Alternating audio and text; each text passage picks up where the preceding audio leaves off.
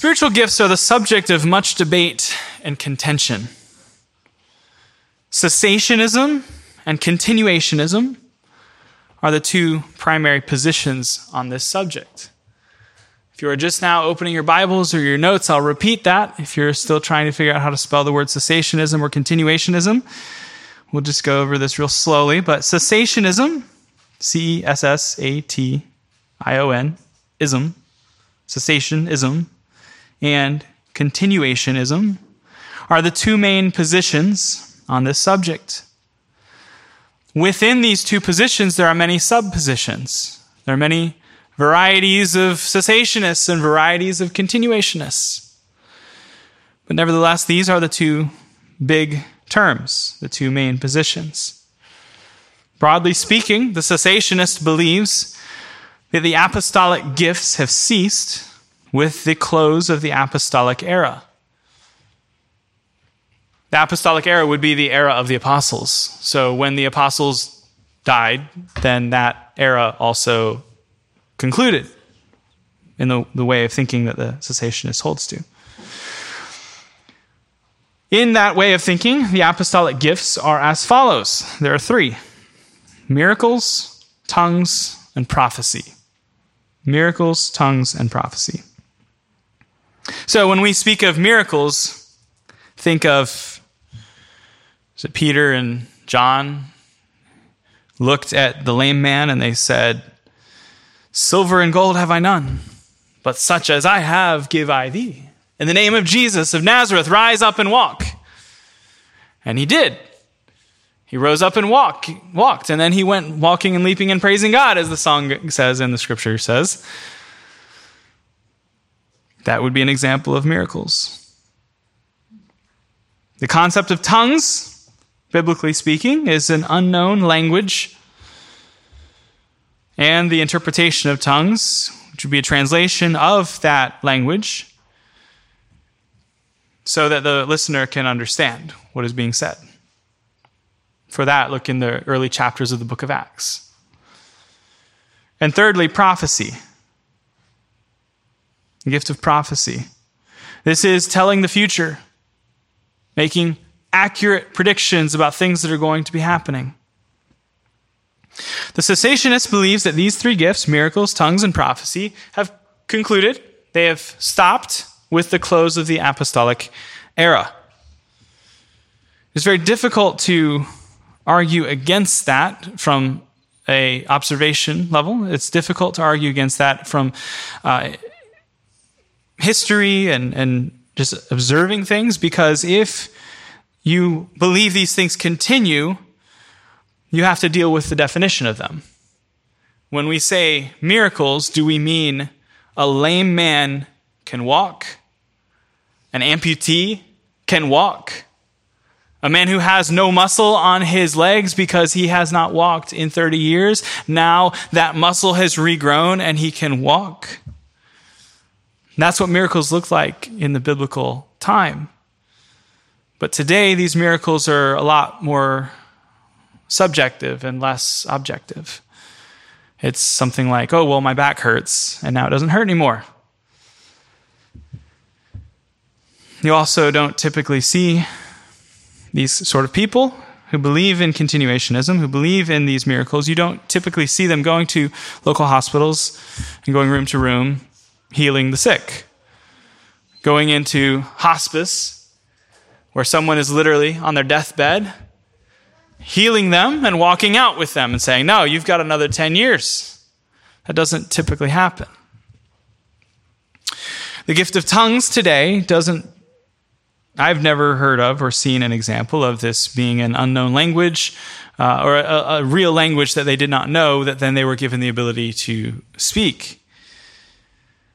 Typically, in the modern era, the so called gift of tongues is more of a, a, babbling sound that is nonsense. By nonsense, I don't mean to insult it, I just mean there is no sense to it, there is no message contained in it. And then often these prophecies or, or words that people want to give you are very inaccurate. Um, hey, this thing is going to happen to you. Well, what if it doesn't? They don't usually work out that way.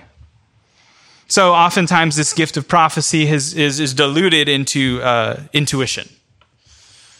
And just let me assure you that in the biblical era, the prophets had a lot more than intuition. It wasn't just a gut feeling. I do not deny that there is such thing as intuition and gut feelings and, and a, a sense of something about to happen, but that is far short of the biblical concept of prophecy. Um, the continuationist, or the charismatic, believes that all of the gifts are fully operational today, including miracles, tongues, and prophecy. Now, again, there is a wide range. I didn't really discuss the wide range in cessationism, but we'll probably maybe get to that. Um, this, the continuationist typically would believe that these gifts, all of them, are functional today. While it is not my intention to cover every possible question raised related to these topics, there's a film coming out called Cessationist, which does a much deeper dive into that position. Do I agree with everything that is taught in that film? Well, the film's not done yet, so I don't know what it's going to say in detail, but I can assure you I do not agree with absolutely everything in it, but I do think that it is a very helpful overview of the position. And so if you see that film, you will have a fairly accurate understanding of the mainstream cessationist position. So again, that film is called Cessationist. This brings us into our text today. Point number one, we have two, two Two points. The first is the subject at hand, spiritual gifts. Point one, the subject at hand, spiritual gifts. Look at verse one. He says, Now concerning spiritual gifts, brethren, I do not want you to be ignorant. He just starts it off. He puts the subject there on the table and says, Concerning spiritual gifts, I do not want you to be ignorant. First, underneath of this, these things are not a mystery. They're not to be a mystery. Spiritual gifts should not be like Area 51 or the Loch Ness Monster or Bigfoot. Spiritual gifts should not be the subject of profound mystery or confusion. And if you've come in today and you hear the topic of spiritual gifts and you think, oh, that's good, I don't really understand that. It is as mysterious to me as Bigfoot, Area 51, the Loch Ness Monster, or something else that I just not very familiar with, and it's just this sea of confusion in my mind. Well, I'm glad that you're here today because um, these things are not supposed to be a mystery. Secondly, they are not supposed to be scary or freaky. God has not given us a spirit of fear, but of power, love, and a sound mind. The work of the Holy Spirit is not the work of demons. The work of the Holy Spirit is not the work of something that you would encounter in a real or fake haunted house. You know, that bone chilling feeling of the sense that you're being watched by something from another realm. That's not what the Holy Spirit does. So, this concept, which thankfully this is actually going to tie in really well because Wednesday night we're going to talk about the spirit realm. I did not did not plan that, but it's going to come together perfectly. The work of the Holy Spirit is not like something that we would see on a late night scary movie. So, when you think of spiritual gifts, I want you, if you have any level of anxiety on this, I want you to put your mind at ease that the work of the Holy Spirit is not like the work of demons.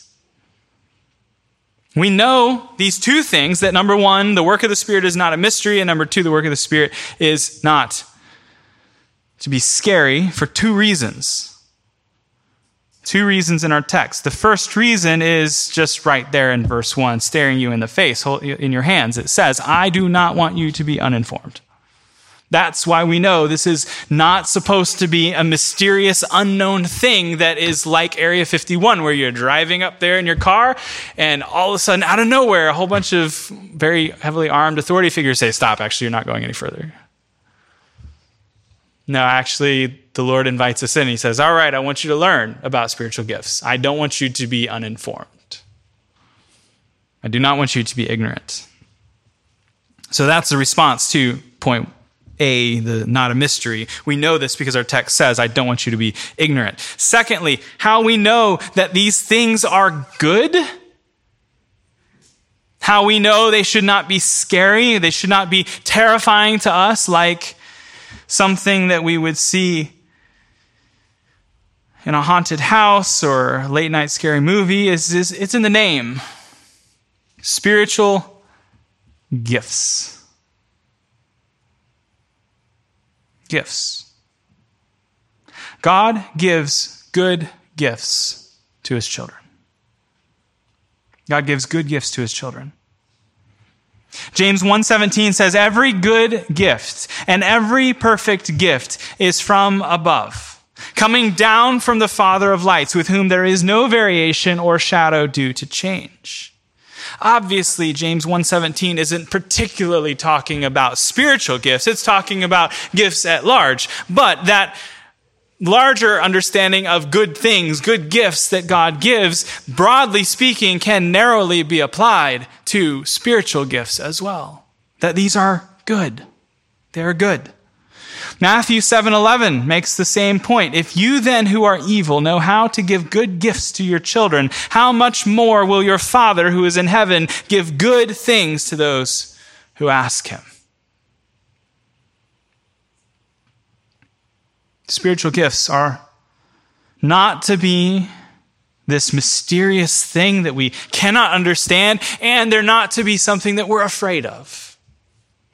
Should not be something that fills our hearts with dread. Spiritual gifts are not Avengers style gifts or superpowers that are so powerful and unwieldy that you might accidentally kill someone while we're getting the hang of how to use them, like, a, like Tony Stark in his Iron Man suit. Now, I'm not saying that spiritual gifts are not powerful, they are, but they are good. So when you see someone exercising what seems to be a certain personality or a certain set of gifts and they're very strong and very in your face about it and they're doing harm and damage with it, well, I'm not so confident that that is something of God. That might just be the flesh or as we would call it, their personality.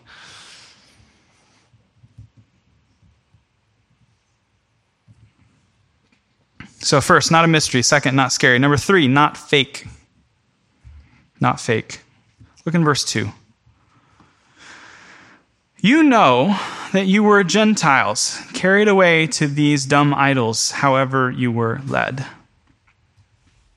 I'm reading from the New King James, but the ESV and others, other translations say mute idols. When, he, when the, this text says dumb idols, it's not insulting them. It's saying, no, these are mute. These are dumb. They don't speak.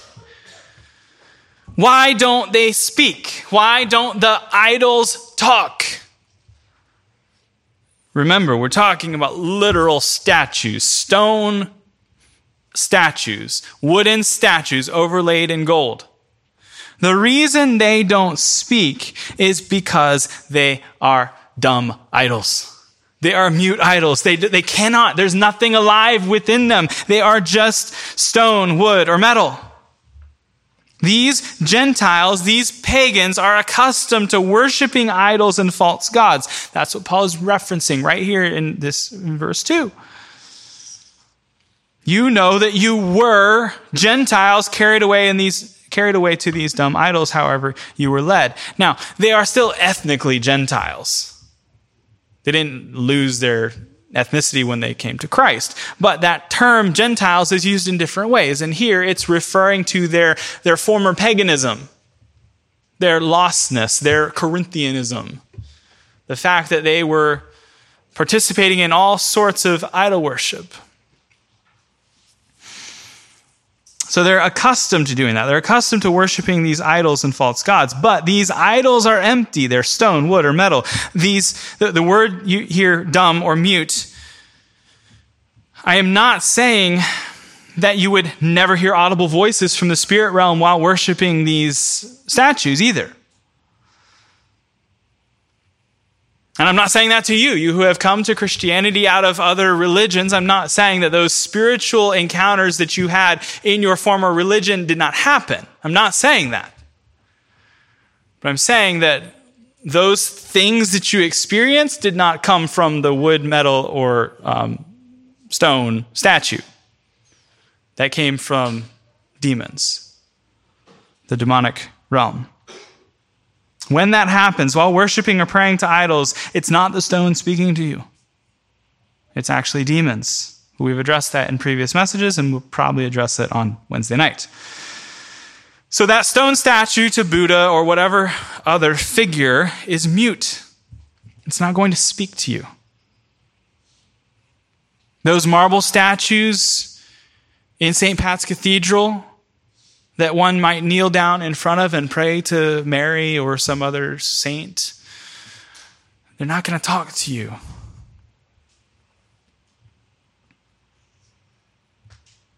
The contrast to that is the one true and living God who is real. He is alive. These statues are mute, they are dumb idols. There's nothing in them, it is just a statue. But God is real, He is alive.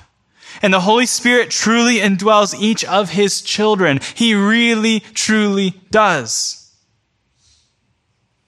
And we see the impact, the effect of the Holy Spirit described in verse 3. Therefore, I make known to you that no one speaking by the Spirit of God calls Jesus accursed and no one can say that Jesus is Lord except by the Holy Spirit. The contrast is here in our text between the mute idols and the speaking of the Holy Spirit through his people. You cannot say Jesus is Lord except by the Holy Spirit. You cannot say Jesus is accursed if you have the Holy Spirit. Because the Holy Spirit doesn't talk that way, but the Holy Spirit does talk a certain way, and that is proclaiming Jesus as Lord. And that's what we see in, for example, John 14. When the Spirit is come, he will glorify me, Jesus says. Which is the reason why traditionally the Holy Spirit has been referred to as the silent member of the Trinity. Because the work of the Spirit is not to draw glory to himself. It is not to make a, a, show of holy spirituality. No, it's to make a show of Christ, to turn the spotlight on Jesus and his glory.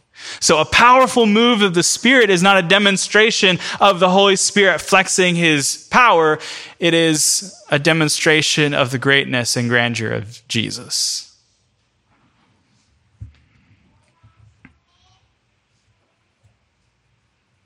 The Holy Spirit truly indwells each of his people, each of God's children. The impact or effect of the Holy Spirit is this when someone is saved, they're changed. So, why do people curse Jesus? Why do people curse God?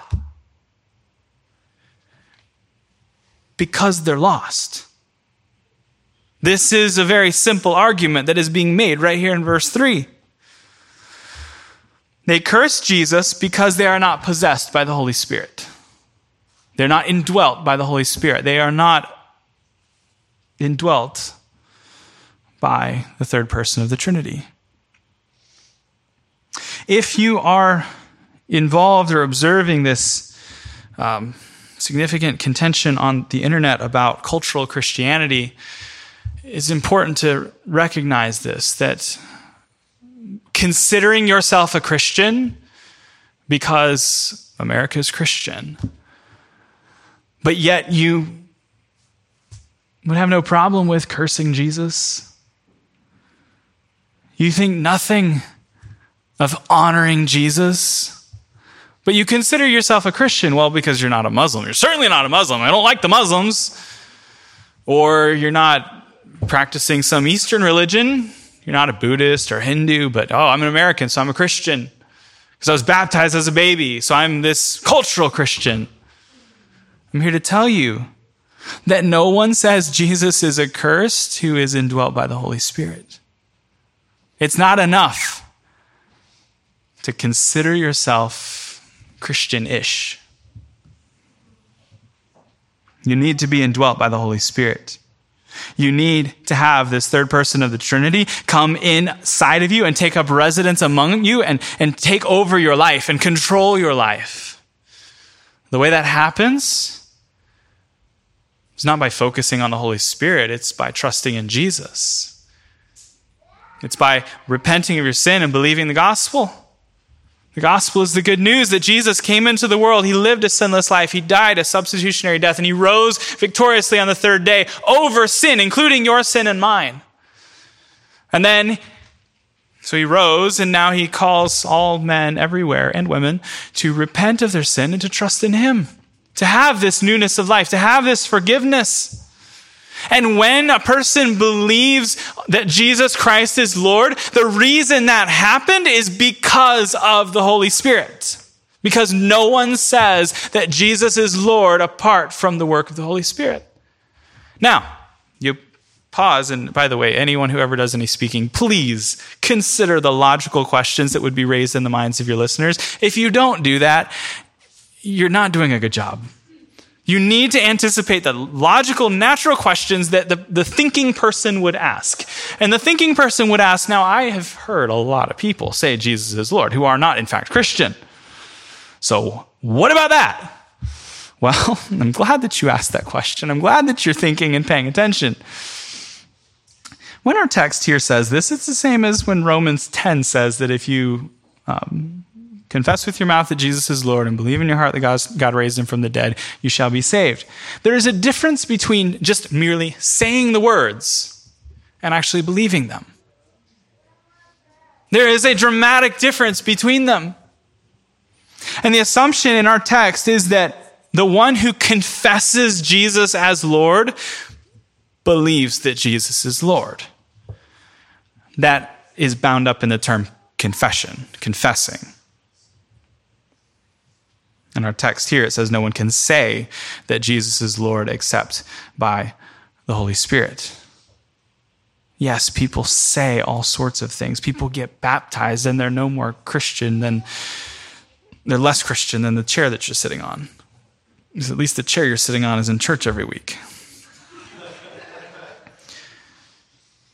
The assumption within this text is that these people that have gone from worshiping idols and, and bowing down to statues and participating in the Corinthian idolatry, and now have come out of that and they've been baptized. And at their baptism, they said, Yes, Jesus Christ is Lord. And they're doing that and they're saying that at tremendous cost to themselves, at the, the being rejected by their family and friends and their associates and their coworkers, and they're losing so much to say Jesus is Lord. Those people are doing that because of the Holy Spirit. And only because of the Holy Spirit. Not those evil spirits, not the demons, not the idols, also not themselves. They're not doing this because they're better than the others. They're doing this because the Holy Spirit came into them and gave them life. The Holy Spirit indwelt them, regenerated them, saved them. The song that says, Then your spirit gave me life. That's what happens at conversion. And that's what happens at every conversion. It's not an unusual, remarkable second work of grace. It is remarkable, but it's standard for every Christian. Um, let's see, where are we? Why do people affirm the lordship of Jesus Christ? It's because they have the Holy Spirit, or rather, the Holy Spirit has them. People curse Jesus because they're lost. They're not possessed by the Holy Spirit. This brings us into point number two. So, point one is the subject at hand spiritual gifts. Now, in Pauline fashion here in the book of Corinthians, he announces his topic, then he does this little loop. Because remember, we're talking about spiritual gifts, but we just haven't been talking about spiritual gifts for the last like 20 minutes. We're talking about other things. Now we're going to get back to the subject at hand, point two, verses 4 through 11, spiritual gifts. Verse 4 There are diversities of gifts, but the same Spirit. There are differences of ministries, but the same Lord. There are diversities of activities, but it is the same God who works all in all. So there are various gifts, but there is one gift giver. The fact that there's one person giving gifts should not make you think that because that person is giving the gifts, that all the gifts will be the same. Now, you might have a relative who works at a certain place, and because of that, um, all the gifts are the same. Um, so, my uncle who works at a Pepsi plant in Pennsylvania, um, it's like, oh, it's your birthday. Guess what you're getting? A Pepsi T-shirt. Oh, it's it's your birthday. Guess what you're getting? A Pepsi T-shirt. It's yeah, it's Matthew's birthday. Guess what you're getting? A Pepsi T-shirt. This is not like that. And also, my uncle's not really like that. But there have been a few Pepsi T-shirts here and there. This is actually more like, hopefully, your mom at Christmas time. I don't know if it was this way for many of you, but it, it's this way in the house I grew up in, where, yeah sure, the, the present might say from mom and dad, but we all know that mom is the one who actually walked around the store looking for the things. Especially if it's a colorful thing. Like it's it's a plastic toy that was purchased from the toy aisle. Like mom's the one who walked around and found that. But she doesn't give the same gift to everybody in the family. The babies get baby toys. The toddlers get toddler toys. The 12 year old gets certain things that the 12 year old would like. And the, the teenagers, well, not really sure what to get them. So, in that way, there is one gift giver, but there's a variety of gifts. Not every gift is the same. So there actually is some mystery as you're opening up the packages and you're like, oh, I wonder what's in this. And you actually don't know because Now, the, the implication of this, there are many, but one is do not become proud or puffed up because of your gifts and your abilities. Because you have a different gift than someone else. Well, your gift came from God, and your gift came from the same God that gave someone else a different gift. So the fact that you have the one gift and not the other gift doesn't make you better. It just means that God chose to give you this thing and he gave that person that thing uh, verse 4 there are diversities of gifts, but the same Spirit. So you see someone who has a certain spiritual gifting, and you look at that and you might be tempted to be jealous. Or you, you might even say, oh, well, that person's not a Christian because their gift is very different from mine, and it sure looks like a different thing going on over there. Well, no, it's if it is of the Spirit, it's of the same Spirit. There are differences in ministries, but the same Lord. Churches don't need to be so narrow that only a certain type of person is able to be there, only a certain personality type or certain gifting type. You know, like the church of extroverts. If you're an introvert, sorry, you just, you're going to have a hard time. Or the church of introverts. Just imagine that for a second. You like you come in and everyone's just sitting by themselves, and there's about two seats between each person, and nobody's talking to anybody else. And just, how are you? Fine smiling very, and genuinely, truly, they're quite fine.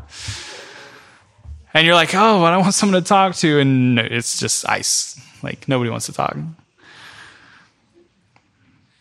We shouldn't be so narrow in our in our way of doing things that we expect that everybody who is truly spiritual or truly a Christian is going to be gifted just like me or just like you, you recognize often that with each gift also comes certain liabilities too.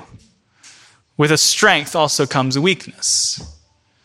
The person who has tremendous enthusiasm and faith and energy to go do things is probably not as gifted in a lot of the details of the things. And so you're sitting there frustrated because the person with all these grand plans hasn't taken care of some of the details. Well, you need to figure out how to work with each other in spite of your strengths and weaknesses and not say, well, they, they must not be a Christian because they're not as organized as I am.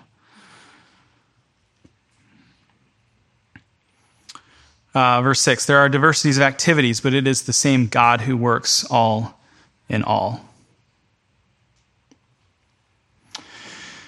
Um, so, the first subpoint is various gifts but one giver. The second, verse 7, is every Christian has been given the Holy Spirit. Verse 7. But the manifestation of the Spirit is given to each one for the profit of all. Every Christian has been given the Holy Spirit, and the reason for being given not just the Holy Spirit, but the gifts of the Spirit is for the edification, for the building up, for the encouragement of all, the whole. Not just you, but others. So if you're a Christian here, you need to recognize that the fact that you're a Christian means God has given you certain spiritual gifts, and those gifts are not for you, but they're for others. So that means when you come to church, if you're a believer, you're sitting here, the end of the service, you should not be thinking, boy, I sure hope someone else comes up and says hi to me. Instead, you should be thinking, I wonder if there's any visitors that I should go speak to and encourage them. Or, oh, I see that person who, you know, I've, I've seen them 50 times, but I don't really know who they are. Or they look sad. Maybe I'll just try to encourage them. These are simple examples. Every Christian has been given the Holy Spirit, and every Christian has been given spiritual gifts. Romans 8 9 says, You, however, are not in the flesh, but in the Spirit, if in fact the Spirit of God dwells in you. Anyone who does not have the Spirit of Christ does not belong to him. I've spoken about this a few times, but the the, the, the chart or the, the trajectory of the Christian life, when a person is saved, that's when the Holy Spirit indwells them. And so that's when they begin to grow spiritually. That's when their life starts looking like an upward trending heart monitor, heart rate monitor. It's not that they get saved and then they continue to flatline indefinitely until this definite point where they um, dedicate their life and then they receive the Holy Spirit and then they start living this deeper life, high life, spiritual life sort of thing. You know, you've got salvation, but then you've got consecration. No, that's not the right paradigm. It's not the right way of thinking about these things. Every Christian has been given the Holy Spirit. And if you do not have the Spirit dwelling in you, then you are, in fact, not a Christian. What does this mean practically? This means that when you are a Christian, there's something inside of you that we would call a new heart that desires Jesus, desires his word, it loves the Lord. This new heart that you have been given loves Christ. It loves other Christians. Just naturally, that's it's it's like the shopping cart with the wheel that's bad, except it's the wheel that's good. And the inclination is, I love people because they're made in the image of God. I love Christians because they're my brothers and sisters in Christ. And the one who says, I hate people, there's a lot of Bible they haven't read and they're probably lost. First John 4 tells us that Christians are marked by their love. Not only that, but the Christian who has the Spirit indwelling them, they've been regenerated, they have this new heart. They also love His Word. They find His Word, they find the Bible um, good. They find it compelling, they find it interesting. It's something that they're drawn to instead of something they're repelled by. There are plenty more things we could mention, but these are just a couple basic ones. So every Christian has been given the Holy Spirit, and then every Christian has been given spiritual gifts. You might be thinking, okay, well, I'm not. I'm, I'm the person who has no gifts. I have no talents, no skills, no abilities. I'm just here, and I'm just hoping. I'm glad to be here today. And I'll say to you, we're, we're glad that you're here too. And we're hoping too. But you have been given gifts, at least one, and you might not know what they are. It's funny doing these membership interviews, and if you think that I'm about to talk about you right now, I, I am, but I'm not going to say anyone's name. Um, so, in membership interviews, in membership interviews, it comes the point where I say, How would you like to serve in the church? And then the person goes, Oh, well, I can do this and that and the other. Or they say, Oh, I can't, I, can't, I don't have any gifts. I can't do anything. I don't know what I'm going to do. I'm not a musician. And then they think, well, like, that's what it is to be gifted, is to be able to be a musician.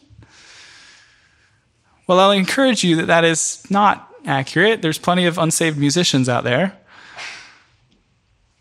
And also, music is not listed in any of these lists of spiritual gifts. But if you think, oh, no, I don't really either, I don't have spiritual gifts or I don't know what they are, that's fine.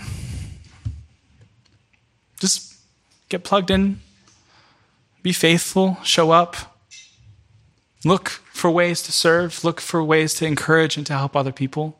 Broadly speaking, all spiritual gifts fall into one of two buckets, one of two categories, and that is speaking gifts and serving gifts. So, a speaking gift is speaking, talking.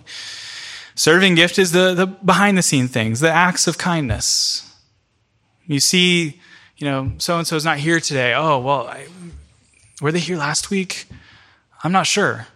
Let me ask, you know, Andy, was, you know, Thomas here last week? And I'm like, I don't know. Ask uh, the, their small group leader. And then you, you keep asking and you find out that that person hasn't been here for three weeks. And then you say, well, let me uh, let me send him a card in the mail. Like, I'll, I'll write a, a, card just to encourage them. Or let me send them something. I'll, I'll send them something on Uber Eats, or I will find a way. These behind the scenes things are acts of service. Obviously, there are physical actions that can be done. There's cleaning, vacuuming, organizing things, planning things, helping make, make things run smoothly. There's all sorts of ways to serve in the church besides simply playing the piano, singing, playing guitar, playing these sort of things. Those are good, and I'm very thankful for them. And we need more musicians, by the way, if you are a member of the church. Um, and you can read music. That's important. Um, the reason for the Holy Spirit's gifts is for the benefit of the body. It is for the benefit of the whole. It's not for you. So if you're a musician, just have that pause and, and ca- cause you to stop and think, wait, wait, wait. If I wanted to sing, I wanted to sing so that people would see me sing and say, wow, you've got a great voice. That's not the purpose of gifts. The purpose of spiritual gifts is to bless others. So the person who is a Christian, who is thinking biblically, they should be looking around and thinking, well, how can I bless them? And the way we're structured and we're set up is that that's primarily uh, your first round of making that happen would be in your, your inner circle, which would be your small group, which is not supposed to be everybody. It's just the, the people that you actually see on a more regular basis. How can I serve the body? Well, start by serving your small group. Talk to your small group leader and say, hey, is there a way I can serve? And they look at you and say, well, you could start by doing your homework, you know, for the lesson. Or you could start by showing up every week. Maybe they won't say it as snarky as what I'm saying, but they're just basic things that you need to do. Your first ministry is a ministry of showing up. And then after that, once you've got that down, then you can take the next baby step. The reason for these gifts, the reason for the Holy Spirit giving these gifts is for the benefit of the body. It's not for you. It's not to make you look good. It's not to, to help build your following or your brand or your business clients. No, it's for the, the benefit of the church. And then our last um, subpoint is verses 8 through 11. There are various gifts. The Spirit gives gifts. But please remember, there are also demonic counter, counterfeits as well. So there's a, a list here in our text in verses 8 through 11. For to one is given the word of wisdom through the Spirit, to another, the word of knowledge through the same Spirit, to another, faith by the same, to another, gifts of healing by the same Spirit to another, the working of miracles, to another, prophecy, to another, discerning of spirits, to another, different kinds of tongues, to another, the interpretation of tongues. But one and the same Spirit works all these things, distributing to each one individually as he wills. I've mentioned this right, right here, and I think that it's because I think it's important both for um, obvious logical reasons, but also biblically, it these gifts are gifts of the Spirit, the Holy Spirit, but there are demonic counterfeits. And I think this is why he keeps saying again and again throughout these verses, um, word of wisdom through the Spirit. To another, the word of knowledge through the same Spirit. To another, faith by the same Spirit. To help you remember that these gifts, they're all part of the same program that the same God, our triune God, Father, Son, and Holy Spirit, particularly the third person of the Trinity, is doing. That's not to say that there is no such thing as demonic prophecies. There are. And that's why I believe he is very carefully tying each gift with saying the same spirit. Because in the ancient world, they were very aware that there's actually a lot of spirits out there. And I think probably about half this room is also very aware experientially that there's a lot of spirits out there. And that in these demonic realms, there are very real fakes. There are counterfeits, words of wisdom, words of knowledge, so called miracles. There are things that happen that are not human. But Paul wants us to be very clear in understanding that these various gifts the ones given by the Holy Spirit are, in fact, given by the Holy Spirit. So we have first word of wisdom. If we're going to like break that down, it's word of wisdom. So, wisdom, not foolishness. God gives certain people remarkable insight and understanding and wisdom. This comes primarily through the scriptures, by the way. But there are people that can be reading the Bible day after day, year after year, decade after decade, and they just, they're still not that wise. They're still not someone that you would really go to for a difficult, complex issue. But then there are people that you go to and you say, hey, there's this situation, and it's got 42 different conflicting elements to it, and I don't know what to do, and I need some help. And then that person that you speak to, this one with this type of wisdom, they start talking to you, and suddenly the knots get untied, and the clouds begin to rise, and the sun starts shining, and you're just like, wow, thank you. And that person is building up the body in this act, this action. Secondly, word of knowledge. Word of knowledge. Tied in with wisdom, but not identical. Knowledge. Have you ever talked to someone and they're like an encyclopedia? They just know everything about everything, not in an annoying way, but like they just genuinely understand things. And you can go to them and say, Hey, can you explain this complex thing? Can you help me understand the difference between dispensationalism and covenant theology? Can you help me understand what Andy referenced the different uh, forms of cessationism and continuationism? Can you explain what that is? Because I know that you know.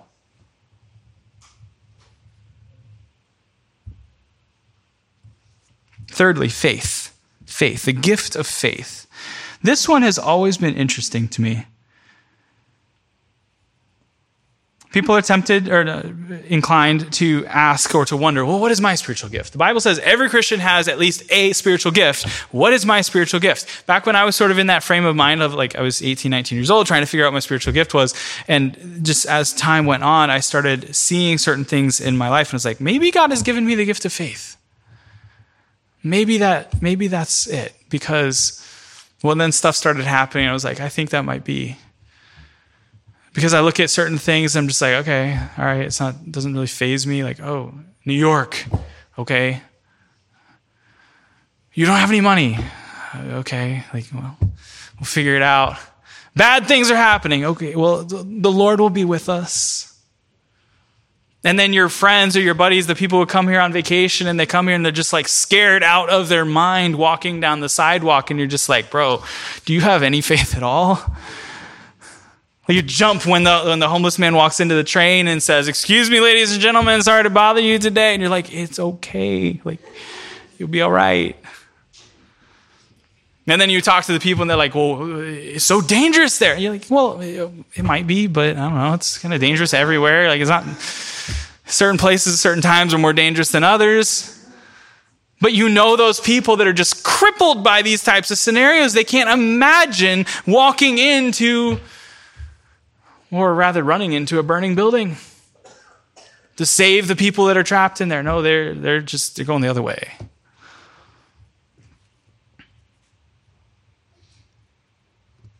Hebrews 11 is a great list of people that had, oh, people that were noted for their faith. The next one listed is healing. An example of this is the cripple, the lame man that Peter and John looked at and said, Rise up and walk. And he did. This is different from praying for someone to be healed, by the way. Every Christian who is the least bit Christian believes that they should pray for the sick and that the sick person might be healed. That's normal, that's basic. Both sides believe that. But I believe that someone with the gift of healing can actually lay hands on somebody and heal them, and then they're healed. It wasn't just the ibuprofen that they took. Next is miracles. Miracles. Like legit, actual miracles, not just some, some kind of floating card trick that you can watch like David Blaine or something and, and see, like, wow, that's, that's wild. Miracles, raising the dead, Moses turning snakes into rods, and those snakes then eating other snakes because it's real. Like it actually happened. Turning the river into blood. These are miracles. Sixth, prophecy. Telling the future, not just guessing, not just having an intuition, not just having some sort of subjective feeling. And I think that subjective feelings are fine things. Like you just have this, this gut feeling like something bad's about to happen, and then something bad happens. Okay, that's, that's a nice little heads up because you were a little more prepared.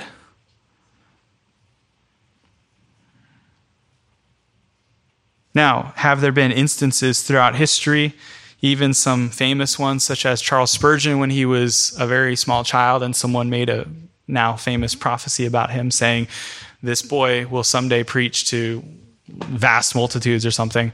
Um, yeah, that happened. Did the person who say that make other prophecies and was this their thing making prophecies? I don't know. Did they get that one right? Yeah. Is that a problem for me? No. Should it be a problem for you? No. Next, seven, discerning of spirits.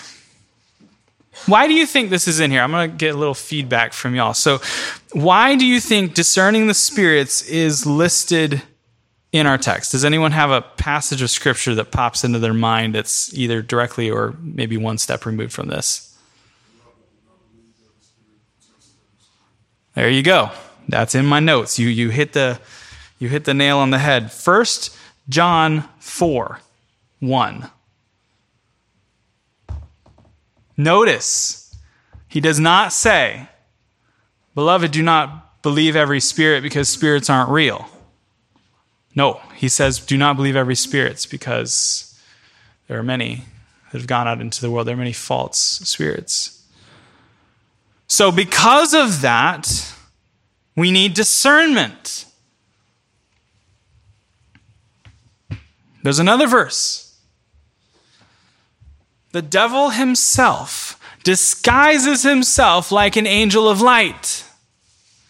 So, because of that, we need discernment. We need to not be jumping on every opportunity that comes our way or getting hyped up about every visitor who walks in the door of the church. And I mean that literally. There's this temptation when a visitor comes to the church to be all like, oh, hey, did you know that so and so came today? And, and oh, he or she is so good looking, or they have this background, or what, like, no, just pretend like you've been a Christian for more than five minutes. Take a step back, put your seatbelt back on, calm down, read the Bible, have some discernment. We're not making that person an elder even though they went to seminary. We're going to give it some time. We're going to discern what's going on.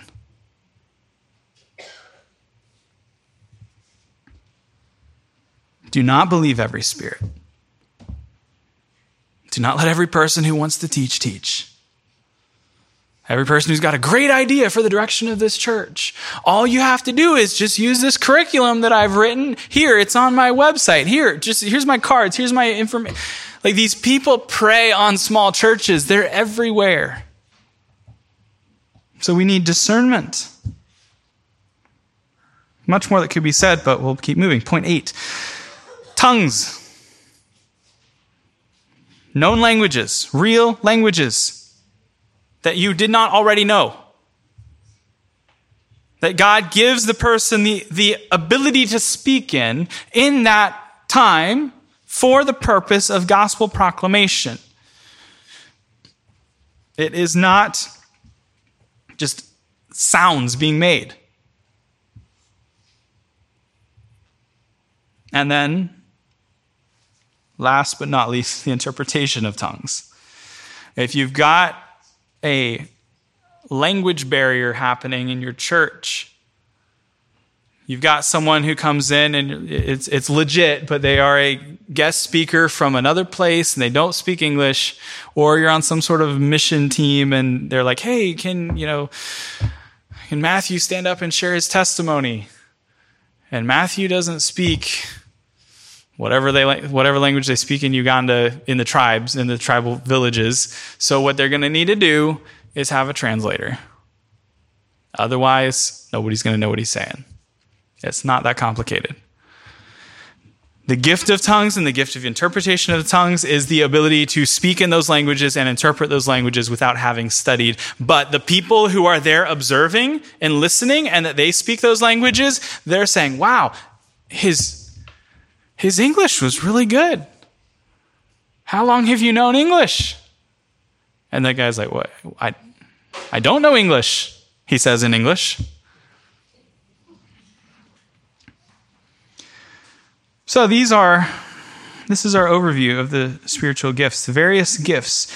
Um, I believe there are more why? Well, because there's four different sections in Scripture that spiritual gifts are listed, and these lists are not identical to each other. So we're talking Romans 4, 1 Corinthians, sorry, Romans 12, 1 Corinthians 12, um, 1 Peter 4, and Ephesians 4. But these are the various gifts listed here. I do believe that broadly speaking, all of these gifts can fit into the two buckets or two categories of speaking gifts and serving gifts.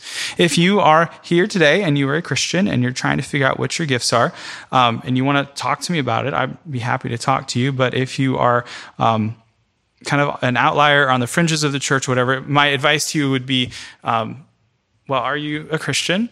And then if you are, I'd say, secondly, have you been baptized? As a believer by immersion? And then thirdly, have you joined the church? Like, do you know what the gospel is? Like, is this real or? So we're going to cover like basic things before we give you the keys. We're not going to give you the keys. And then you want to serve in some way. I'll say, well, are, are you planning on joining a small group in the fall? Okay. Are you going to be there every week? Oh, good. Glad to hear that. Um, do you have a kitchen? Yes. Okay. Can you bring some food to your small group? And then they say, Well, I can't cook. And then they say, Well, you want to bring some paper plates? This stuff is not complicated. We're talking basic service, looking at people and seeing what is needed. How can I help? How can I serve? You say, Oh, I have no money. I am a broke college student. Okay, well, do you have two arms? You probably do. Most of us have two arms. So you can help clean up after small group. You could sweep. With permission, of course. Don't just start rummaging around in people's pantries looking for brooms. So, this is my introduction to spiritual gifts. Let's pray, and then we will sing. Father, I pray that you would use this message, use this uh, topic to encourage your people, to strengthen them, that those who feel uh, confused or feel like these things are mysterious or they don't understand them, that they would um, have an understanding through today's message uh, that these things are not to be mysterious, they're not to be scary, they are to be um, clearly understood for us that we would serve for the sake of the body of Christ, that we would uh, seek to build up each other, not to make ourselves look good, but to help others. I pray that you would build up this church, PBC, through active, committed members of the church that seek to serve and to use their gifts to help and to encourage each other, not for their own glory, not for their own advantage, but for the good of others. And I pray these things in Jesus' name. Amen.